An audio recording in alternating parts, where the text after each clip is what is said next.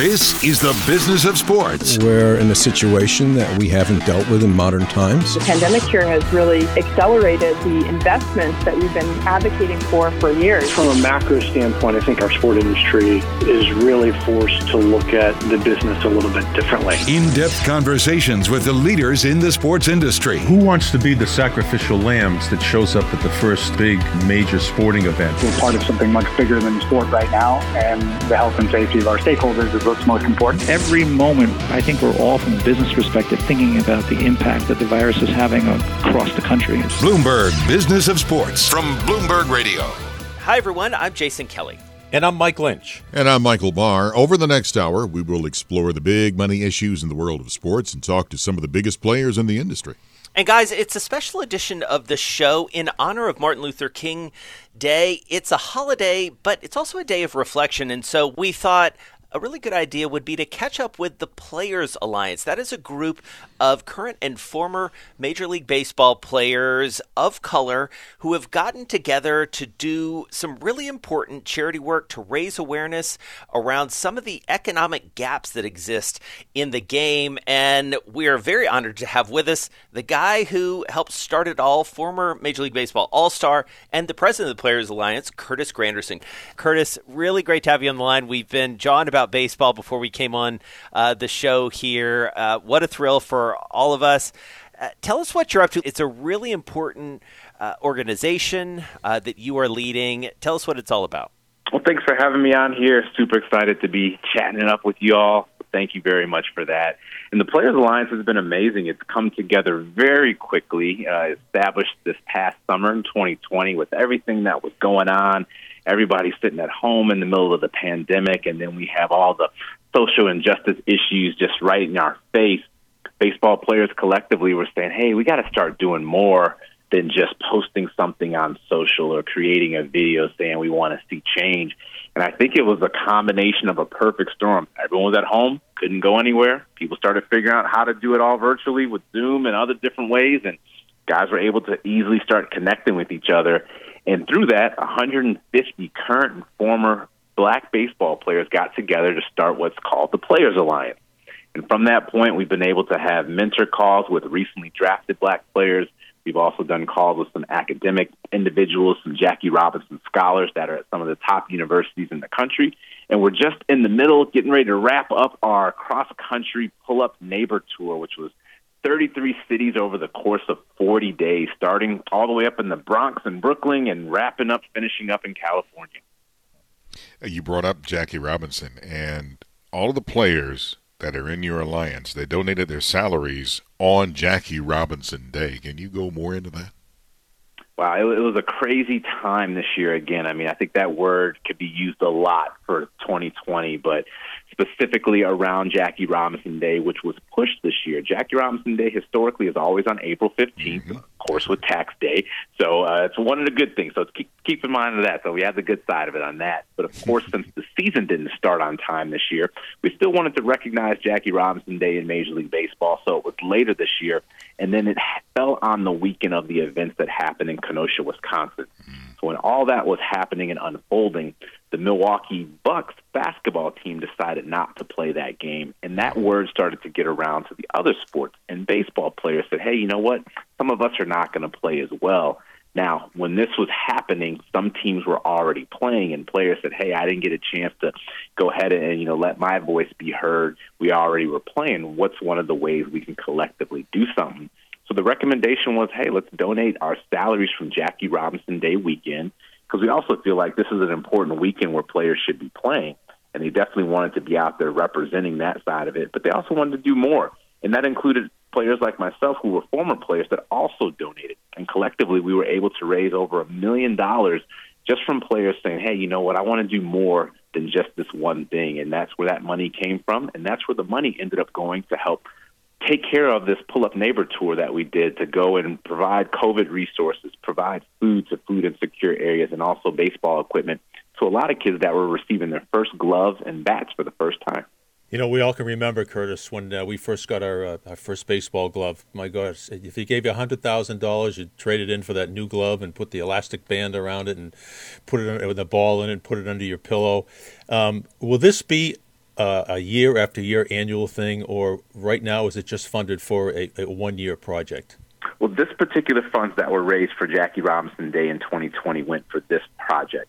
However, as we continue to unroll, we definitely want to continue to see this thing unfold. And it may morph, it may change a little bit because, again, we're still so new. We're about eight months into inception, and we're still trying to figure out what lane we want to go into and how best we can help out the communities we play in and the communities we call home. Those 33 cities that we selected, a lot of them were major league cities but they're also where the players lived and called home. So that's how they were able to come out there and be in those communities and do that. So we definitely need to see how best to do this, how best we can impact. And we're looking to do something very similar as we continue to unfold. The feedback has been amazing. The players that were there, the people that were receiving items, both black players and white players that were all able to participate have all really enjoyed it. Curtis, you know, go back to the to the origins of this, if you will, because you know, 2020, as you said, it will go down in, in history as a memorable year, to, to, say the least. And and obviously, I think we started to look at player empowerment across the professional and, and even the college and, and high school ranks in a different way. Tell us about how baseball players uh, approach this. Tell us about some of the conversations that you had with, with other black players as you really were a part of this national conversation. So as this thing unfolded, it started at the helm with Cameron Maybin, Dee Gordon, and Edwin Jackson. Three guys that have played with so many different teammates. They're kind of like the community heads. They know everybody in this game. And the three of them just started reaching out, going, "We got to do more. We got to do more." And that's how we ended up expanding to get to the 150, with myself included there. And the crazy part about it is, even though this year is summed up and so much focus was on it, and so many conversations were publicly being had, a lot of these conversations in the black community, especially amongst black athletes, had been being had for years, decades before. We were having them huddled up in our locker rooms. We were having them as we're traveling to and from different cities. We're having them in the off season as we're working out with guys, just about different things. About wow, we'd love to see this change. We'd love to see this improve. How come we haven't seen this happen yet? And now this year, with all the negativity that happened this year, some of the great things that have come out of this is that conversation isn't just one sided now. It's not just us. We've started to have these conversations with Major League Baseball, with the Players Association, with ownership, with different people that are in positions now to be able to help to start to see some of those changes happen. So it's been great to see that unfold. It's also been conversations in the communities where players live in. So it's been great to see that the conversations that we've been having are now starting to expand. People want to listen to what you got to say, and they also are trying to provide any ways that they can help out as best they can. You have a motto from the Alliance one team, one dream, be the change. Can you explain that? That's it. You know, when it's all said and done, we're all moving in the right direction together to get to where we want to see this have where we want to see it happen. And if you think of baseball, and I heard, I heard this from uh, a player, and he said, you start looking at the four major sports: baseball, football, basketball, and hockey. And if you really break down the demographic of it, baseball is the one that kind of gives you the the best representation of the United States because you have players from all over the world. You have black and white and Latino and Asian and old and young and all these different demographics. And the other three sports, it's very heavily shifted on one side, either heavily black, heavily white, and not much representation of everybody else. So the fact that we have all of this together on a player standpoint, we all can definitely be pushing to see the change that we want to see. And it's not just of color, it's of gender, it's of equity, all these different things. We're starting to see women coaches, women GMs, you know, we're starting to see black ownership in the game. We're starting to see more kids getting introduced to the game, both male and female, both brown, black, white, and all other colors. So collectively, a lot of players have been thinking these things. Some haven't been able to voice their opinions publicly. Now they're able to do so. There's the strength in numbers. There's that one team motto, that one moving towards where we want to see this ultimately get to. And that's where it all comes in. That's where the mission came from. And that's what we're going to collectively do. We know we can't do it all by ourselves, and we need everybody to be a part of our team. Curtis, I think this is just a fabulous uh, program going here. You've got some great momentum this year, and, and part of the reason is that, as you said, a lot of the guys were sitting home with nothing to do. Now, let's say that spring training opens on time and the current players are back working for six or seven months. How do you sustain the momentum that you've already built up? It's a challenge for sure, and that's one of the concerns that we had this summer when everything was unfolding. Once basketball starts, once football stops, we don't want this conversation to stop. This has to continue to keep going. And so far, it's been good. Unfortunately, it's been a very slow off season in baseball this year from the free agent side. There's only been one big trade that just recently happened. So because of that, a lot of the momentum, a lot of the steam is still there. You're hearing about it, you're learning about it, you're seeing the Players Alliance out there doing this tour that's going on. But to your point, the fact that a lot of these active players are going to get back on the field and they're going to get busy playing. And I think that's where our makeup is really good, where it's not just the active players. You have recently retired players that are still recognizable, such as CC Sabathia, Chris Young, Chris Dickerson, and myself mixed in with new players coming into the game and players that are obviously playing. So this thing will continue to keep going, continue to keep the momentum while the guys on the field do their thing. Guys like myself that are now sitting back, you know, retired, we can continue to push the agenda in the right directions where we want to while also incorporating them. Because Jackie Robinson Day is going to fall again on April 15th this year once the players are playing. And of course, we're going to be looking to do things in the community around that time and as the season unfolds, as players are heading to their different cities they play in, their hometowns they're going back to, there's going to be different initiatives and things we can roll out over the course of the year. Curtis, you know, especially with the perspective of being retired, as you as you look at the state of baseball and, and sort of sticking with the activism uh, theme a bit, you know, the NBA gets a lot of credit for this. You know, whether it's LeBron James or other players who have been you know so vocal and have used their platforms.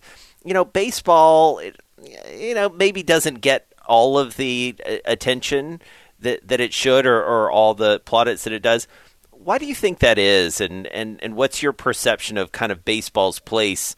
Uh, you know, you described its place in, in, the Big Four from a from a level of diversity, but what does baseball need to do more of, uh, either from a league perspective, from a players' association perspective, to, to sort of ensure that this continues?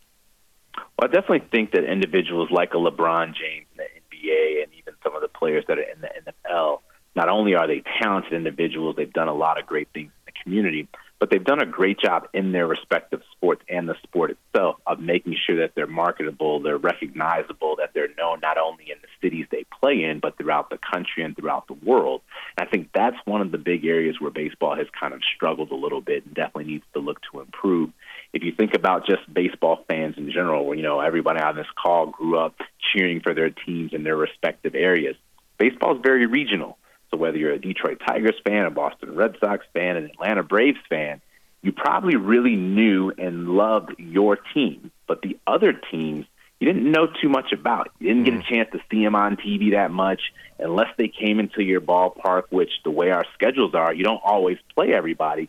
It makes it very challenging and difficult to know which player on that other team is doing very well that maybe looks like you, has the number that you like, listens to the music that you like, wears this uniform the way you like.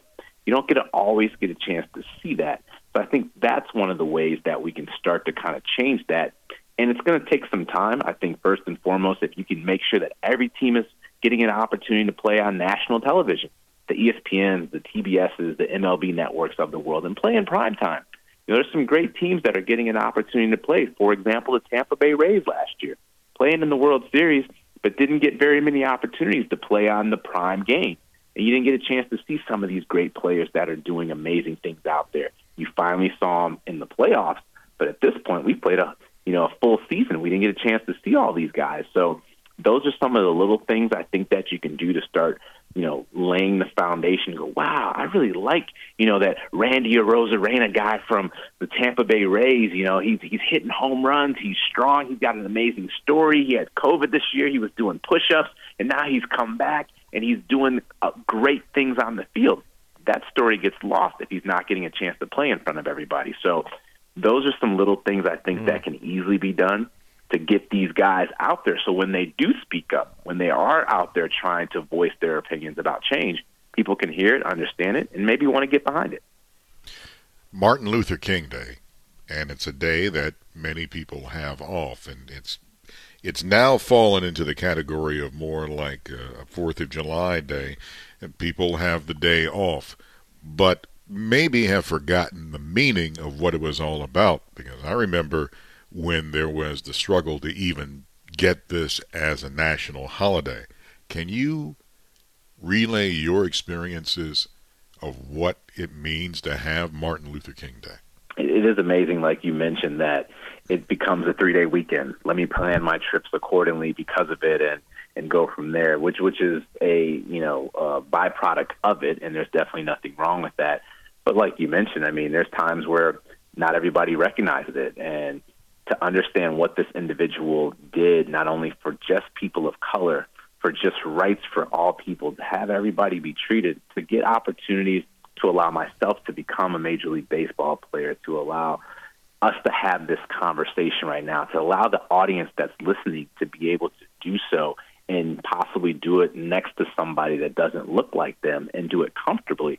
Those are all different things that Martin Luther King was fighting for and pushing for and felt that we should have. And it definitely shouldn't be forgotten. You don't have to take the whole day or the whole weekend to go ahead and say, okay, I'm going to dedicate all my energy and all my time to him. But just a little bit of remembrance for sure definitely goes a long way.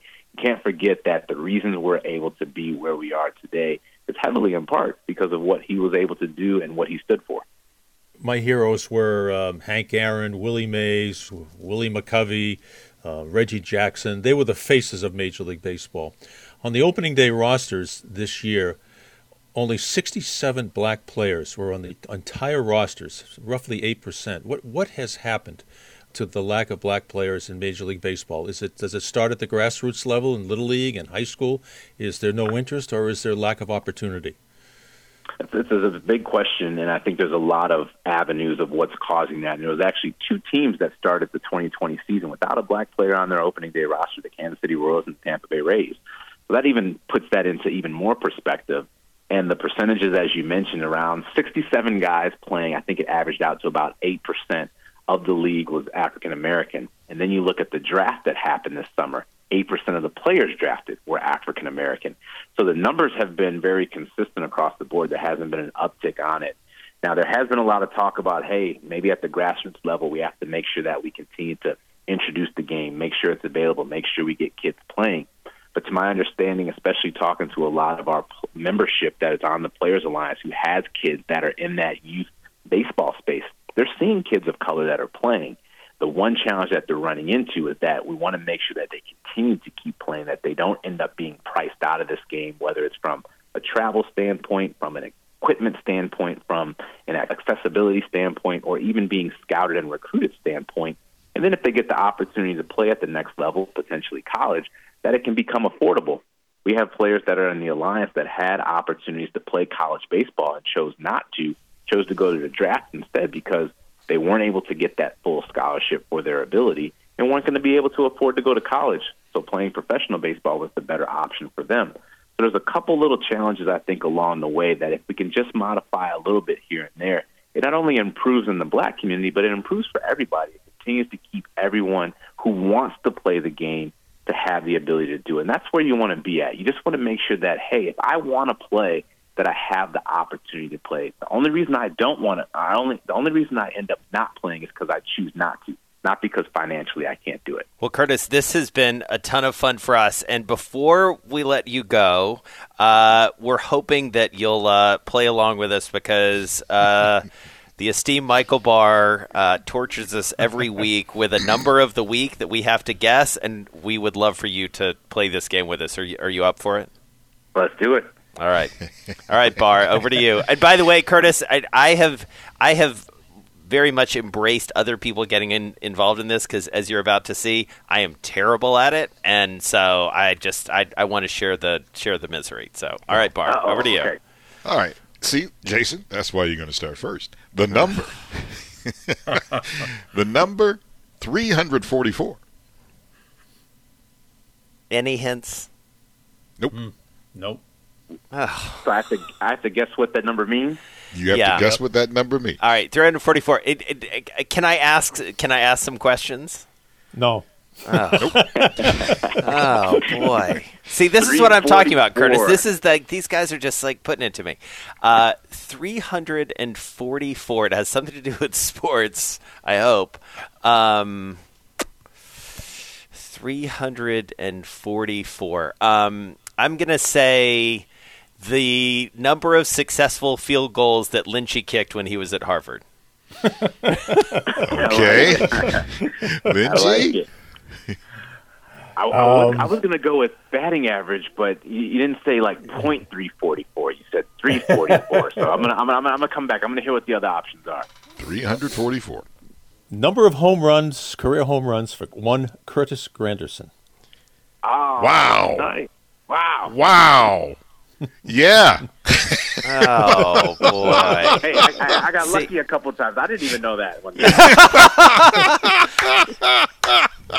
now the key is Cur- Curtis. The key is how many at Fenway Park? Oh wow! At Fenway, I know I hit. I, I do one that's very memorable. Memorable for me is my first time playing there. I hit a home run off of Tim Wakefield, and No that was way. awesome because it was Wakefield and it was Fenway. It was my first time there, and I was like, oh man, I hit one there. So that was really cool to to, to be able to do that one. Man, Lynchy, you are good at this. You really are good. You've got to start going first. I, this is like uh, you know. Anyway, no, I I bow to your I bow to your supremacy. And and by the way, Chris, it's a lot of home runs. It's a ton of home runs. You know, like I said, I got lucky a lot. You know, pitchers threw really fast. They provided a lot of the power. Ah, and right. If you look, and if you look at a lot of my home runs, they they just barely went over the fence because I was always under the motto that the further you hit it, they don't give you any more points. So all I got to do is hit it just over the fence. That's what I specialize. Now, here's a bonus question for you, Lynchy. The number of blades of grass at Comerica Park. yeah, there you go. In, infielder, outfielder, both. Yeah, there you go. There you go. Well, I want to know the di- I, I want to know the distance between out in the, the left field corner of, of uh, Comerica Park to the edge of Ford Field. It, it looks like it's about ten yards. It's really really close, isn't it? That would Well, be a good trivia It looks question. so close right there. The, the K line, the Here's K a- line here's a corner, story for you though. guys. You know, here's an interesting one for you guys. So when they built Ford Field in Comerica, there were rumors that they were going to put a sliding dome between the two of them. Yes, So that's it would right. go over, and I was like, "Oh, that would have been amazing!" Because I've played in those cold games in April. Even in the World Series, it was snowing out there.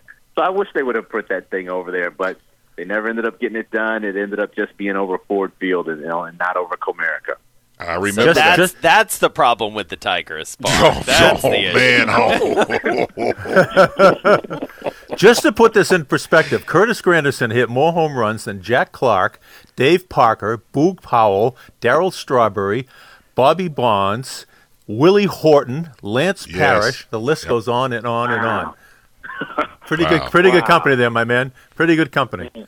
Oh, thank you. And you know the crazy part, I met Darryl Strawberry, and he's a monster. I mean, he's huge. And I remember the first thing he said to me. He goes, "Man, you're a little man. Where do you get this power from?" I'm looking at him, I was like, That's a great question. I have no idea.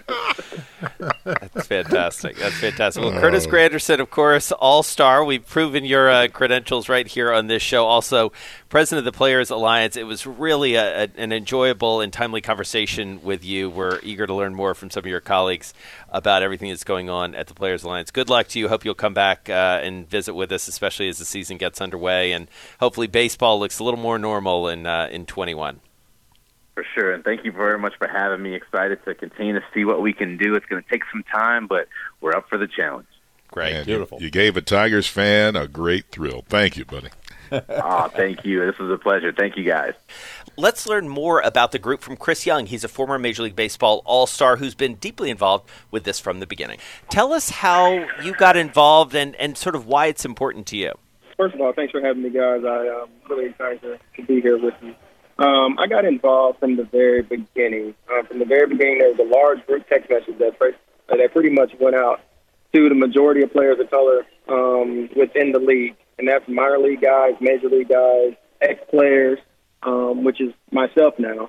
And from that message, I believe a few guys got together and came up with the idea of how we can make a difference. Because pretty much when you're a player, you have so many questions that go on through the clubhouse on how can we impact the game, how can we get more players of color within the game, and and normally it just ends at that. It just ends as a conversation, and nobody ever goes anywhere with it. And you pretty much depend on uh, Major League Baseball or any other you know outside entity to step in and pretty much take care of it for you.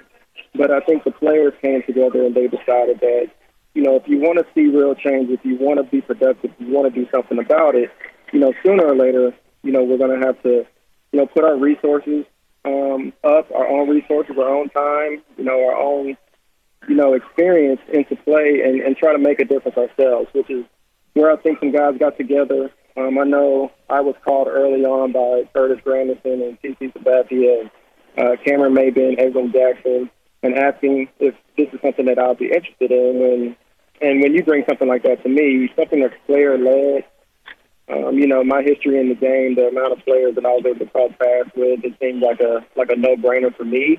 And ever since I've been in, it's, it's been amazing to see how much the Alliance has been able to do in a short amount of time during a pandemic. So, um, you know, hopefully we can continue to push forward from here. Talking to some other players who retired from their particular sport, a couple of them said sometimes you have to step out of your comfort zone to bring about positive change. Can you reflect more on that? I can. I can. Um, and I think what many players mean by I can't I can't speak for them. I can speak for myself. If somebody were to say that to me, the main thing I think about is just all the relationships, all the great relationships I had with all of my teammates. You know, no matter you know what their race was or what their background, where they were raised. You know, I had really good relationships with all those guys. And it comes a time where, yes, I'm out the game now, but a lot of things that were happening in the world really created an environment for some uncomfortable conversations that needed to happen. And sometimes when you're the one speaking out and you're the one, you know, putting your personal opinions out there, there could be some guys in your past that, you know, almost feel like they don't even know you. So I know we came out with our video in the very beginning talking about social injustice, and solely from that video that we put out, a lot of my ex teammates called and they're asking like, "Are you all right? What's going on? I've never seen you like this before," and whatever it may be. But what it did cause, in a in a good way, is that it just caused a lot of conversations that we were able to have, and it really helped us understand each other better, and and helped us understand, you know, how, what we, you know, how we view what's going on in the world right now. Hey, Chris, it's Mike Lynch up in, in Boston. Um, I was a sportscaster in those two seasons you played with the Red Sox, uh, parts of 16 and 17. I always remember you as uh, one of the nicest guys on the team, a guy that was always out in the community, uh, never said no to any charitable uh, cause when you were asked. And I know that's a lot to ask of a lot of Major League Baseball players. Is that part of, always been part of your DNA to just be involved with causes and in the community and to reach down and help others?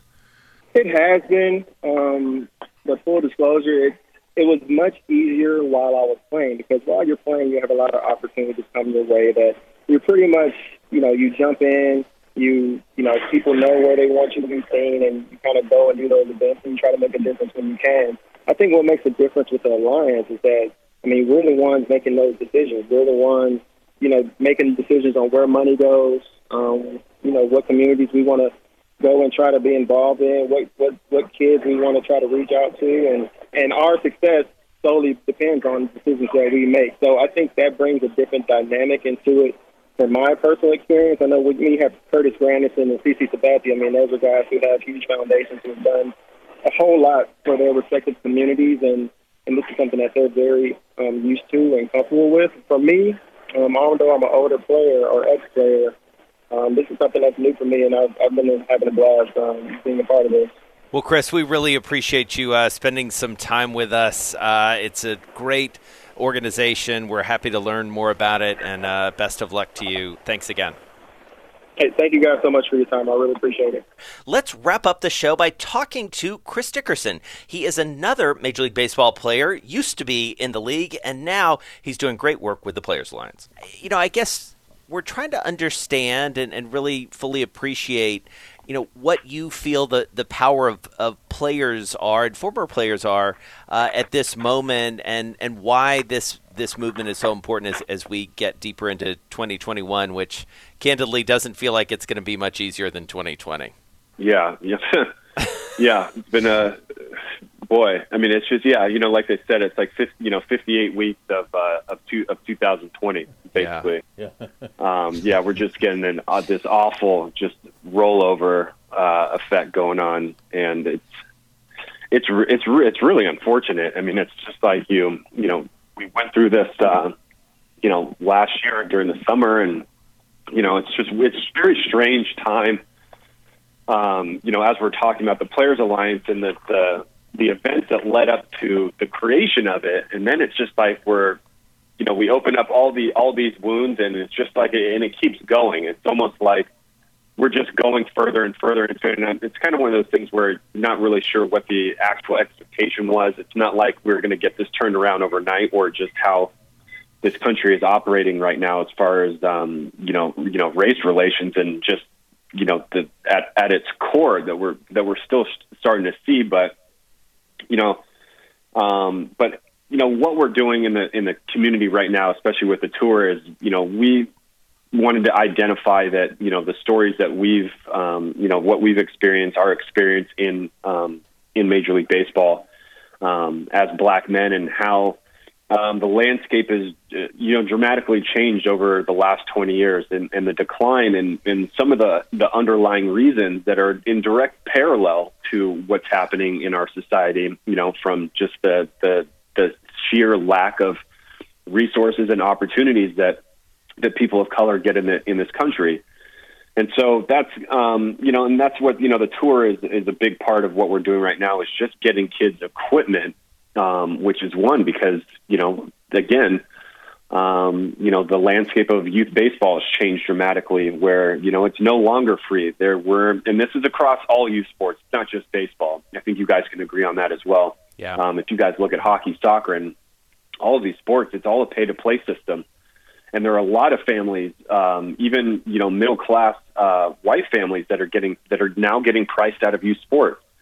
And so, um, you know, we're just trying to identify and through stories, and I think that's one of the, the the amazing things was is being in the group conversation when we first started this is hearing people's stories and hearing and understanding what the the biggest needs among um, you know uh, black neighborhoods and, and, and, and kids of color to get back into baseball. And that was one thing that was identified by by CC is that it starts with equipment. So um, you know, seeing this tour roll along, it's it's pretty special. But you know, while we're doing all this good, we're still dealing with all this all this other BS that's that's still continuing. Even before the nightmare of 2020, uh, I, something I noticed about youths, especially when it came to baseball. When I was a kid, it was just pretty simple. We would get uh, a bunch of our friends from one block. It's like, hey, let's get up a game. Let's get the guys from the other block, and let's go get the bat, and you know, don't forget your ball, and let's go. And you don't see much of that anymore in baseball. And I guess I ask you why. That's a really good question. Um, you know, I think listen, I think it kind of, for me, you know, it's like one of those memes you see on social media, and there's one in particular that's always stuck with me, and it's on one side it says, "I'm so glad I grew up doing this," and it was kids playing outside rather than doing this, and it was a bunch of kids huddled around their on their phones. Mm. You just don't see kids outside playing. You don't see kids playing outside. You don't see them riding bikes together. You don't see them playing baseball in the street. Um, and I think that is just kind of where it's at. I mean, these kids are, you know, they're they're constantly on their phones. They're playing video games. They're connected to YouTube, you know, streaming or whatever the case is. I think there's just so many more forms of entertainment to where kids just it takes their attention and they're simply just not interested in going outside and and and being involved with with sports and the ones that are are kind of I think um you know, especially in baseball, they're kind of it's it's not so much like a it doesn't feel like it's a recreational sport anymore. I think you look at all these websites like ranking kids and you know this is the top kid for class 2030 it's like you can't just play baseball anymore you always have a label you're always competing for some you know for some showcase or from some elite team or this prospect yep. wire it's yeah. it's so yeah. it's so odd. It's like um, it's like these kids are like it's almost like uh, it's like a like a cattle show it's like, oh, this kid and this kid, class of 2028, you know, smooth hands, blah blah blah, quick bat. It's like you can. You, there's no such play. There's that's the thing. You're not just playing in the street anymore. It's Yeah. you're you're trying to give your and and the weird thing is that it's not the kids. I mean, it's their parents. It's like, oh, you know, Timmy has to be playing on this team. If Timmy's going to go and be on this elite team and get the best and the best, and you know, is going to be the best, and he's got to play on this team. And coach, you know, Johnson says he has to play, you know, for this league for this amount of time in order to get in front of college scouts. Like college, you know, college coaches, like, dude, he's he's twelve, right? and I think they're he's he's tw- he's 12 and there's that's and that's where we're at. I think we're just so out of line with so many different uh, aspects of, of youth sports, and it's and it's very and it's really troublesome. And you know, as a parent, I don't want to say that it, that I understand it. I understand where they're coming from. I think that college tuition uh, is a burden that that um, that parents are terrified of, and they're trying to do everything in their power to get their kids a scholarship to relieve the financial burden of college. Um, as you know, these prices continue to soar. It's like we saw even with this uh, remote learning. You have schools like Harvard that are still charging full tuition um, for rem- remote learning, and they're not. You can't even step on campus, but they're still charging full tuition, and that you know that that system needs to be fixed. And through that, I think that'll alleviate a lot of this pressure that that parents put on their kids. And so, you know, it's uh, you know, it's just layers. It's layers upon layers. And, and it's unfortunate because uh, you know those the street ball games were the best. Everybody knows that. Right. Sure. Absolutely. Chris, um, uh, did you? I agree with you in all you're saying about youth coaches uh, labeling kids. We all have seen 12 year olds who were the biggest bullies in the neighborhood, and by the time they were 17, uh, you, they disappeared. And the, the little skinny kid that in the in the sixth grade all of a sudden became the best player on the team. I agree with you a thousand percent. The um, pace of baseball. Do you think that's discouraging young kids from picking up a ball and bat as opposed to going maybe to lacrosse or some other sport? The pace, um, I, I can't really say m- much on the pace. Again, it's it's one of those things. I think it's just it's a it's it's not a necessarily it's a cultural dynamic, but it's just where we're at, like as a society. It's like we're you know everything in you know modern media and the forms in which we communicate, in which companies communicate and advertise. It's all in short form. Hmm. To to go to basically to to speak to this quote unquote this declining attention span. So, you know, everything is formatted into like a minute to 30 seconds to 15 second clips. And that's exactly what if you look at these at these big brands, everything is in like you know, or, or these media companies, everything is now in short form media. It's TikTok, it was Vine, it was, you know, it went from okay, we can do like long videos and create YouTube to shortening down to 15 second, 30 clips, and that's kind of where we're where we're at. Is like because of these attention spans, and because of simply because if you look at the actual metrics and the analytics, people that click on these videos, they don't have an attention span for more than 10 seconds. They'll probably get through 10 and then they'll sw- and then they'll switch it off. And that kind of you know start started with you know how we have TV and streaming services because nobody cares about uh, these you know ads or commercials. It's like 30 seconds. They're they're switching to another channel already. You know how can we feed the attention span um, faster? And so it's just the reflection on where we're at with baseball. It's a, it is a reflection of that. It just simply doesn't move fast enough for people with for people. And even while you're there, while you're at the game, we see this whole safety protocol go up with the nets because people aren't even paying attention to the Right. game half the time. They're on their phones. They're doing this, and you can see it throughout the game. And I remember one game in New York, and this kid got hit, and I, I will always for, I will never forget uh, Teixeira's reaction. And he was just his hands went up over his face. He turned completely around, but you could hear it, and it was like I saw the kid. You know, three pitches prior, he was looking. He was in the second row. His he was looking straight down. He was on his phone. You know, nobody seemed to be paying attention, and that was you know that was 2012, 2013, and so where we're at today is like it's only become the presence of your phone and the attention in which you give it has only become more prevalent. And so, you know, that's just it's where we're at as a society. So the game itself and going three hours and trying to shave off time, which has been wildly unsuccessful as far as addressing the you know game time I think a couple years ago it was like an average of three hours and ten minutes, and we obviously we put rules into place and uh, to get it down to roughly three minutes, you know, to three hours. And you know, at the end of this, we're like, okay, you know, at the end of the year report, like all this stuff and the you know the change of you know the play the clock and you know the commercial breaks. It's like, all right, we saved a whopping three and a half minutes Right. from the average game time this year. It's like, okay, sweet. Yeah. well, uh, on the on a happier note, we really uh, admire the work that you're doing with the Players Alliance and uh, getting more equipment to, to kids who need it, and and really. Uh, Trying to, to upend that, that yawning gap that you very well described, that it is a money driven uh, thing, that is for sure, in terms of the, the opportunity to play play a game that we all love. So, Chris Dickerson, thank you so much for your time. We really appreciate it. Thank you. So, guys, I really liked that because we obviously got time with the man himself, Curtis Granderson, who put it all together.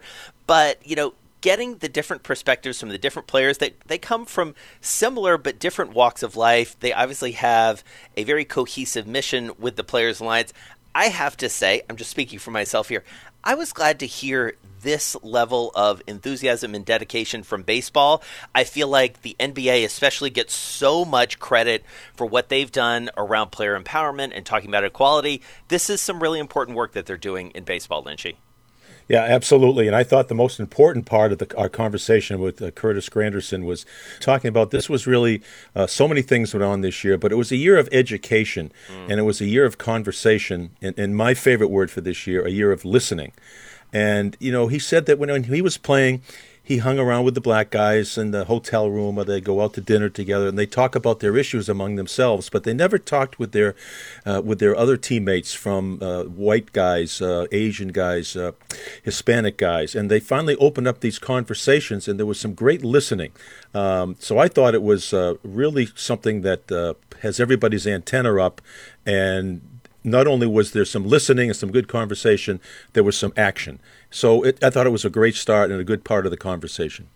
Yeah, interesting, Barr, to, to hear these guys talk about baseball in, in a slightly different way. And, and you also like the, the former players, I think, giving back to the game, right? Oh my goodness, yes. Uh, you you think about MLK Day, and, and it's something that we brought up during the show, and and I was glad to hear it. Uh, yes, usually we think of uh, think of it as like a long weekend, Yeah. and uh, we but we don't put the importance of of what this day actually means, and the people that fought to even get this day on the calendar and what it means. Absolutely. Yeah, eh, that was a very good reminder. I'm glad we were able to do this. You've been listening to a special edition of Bloomberg Business of Sports. We're here each and every week for you across the week, plus online wherever you get your podcasts. Those drop on Mondays, Wednesdays, and Thursdays. I'm Jason Kelly. Find me on Twitter at Jason Kelly News. And I'm Mike Lynch. You can find me at Lynchy WCBB. And I'm Michael Barr on Twitter at Big Bar Sports. You're listening to Bloomberg Business of Sports from Bloomberg Radio around the world.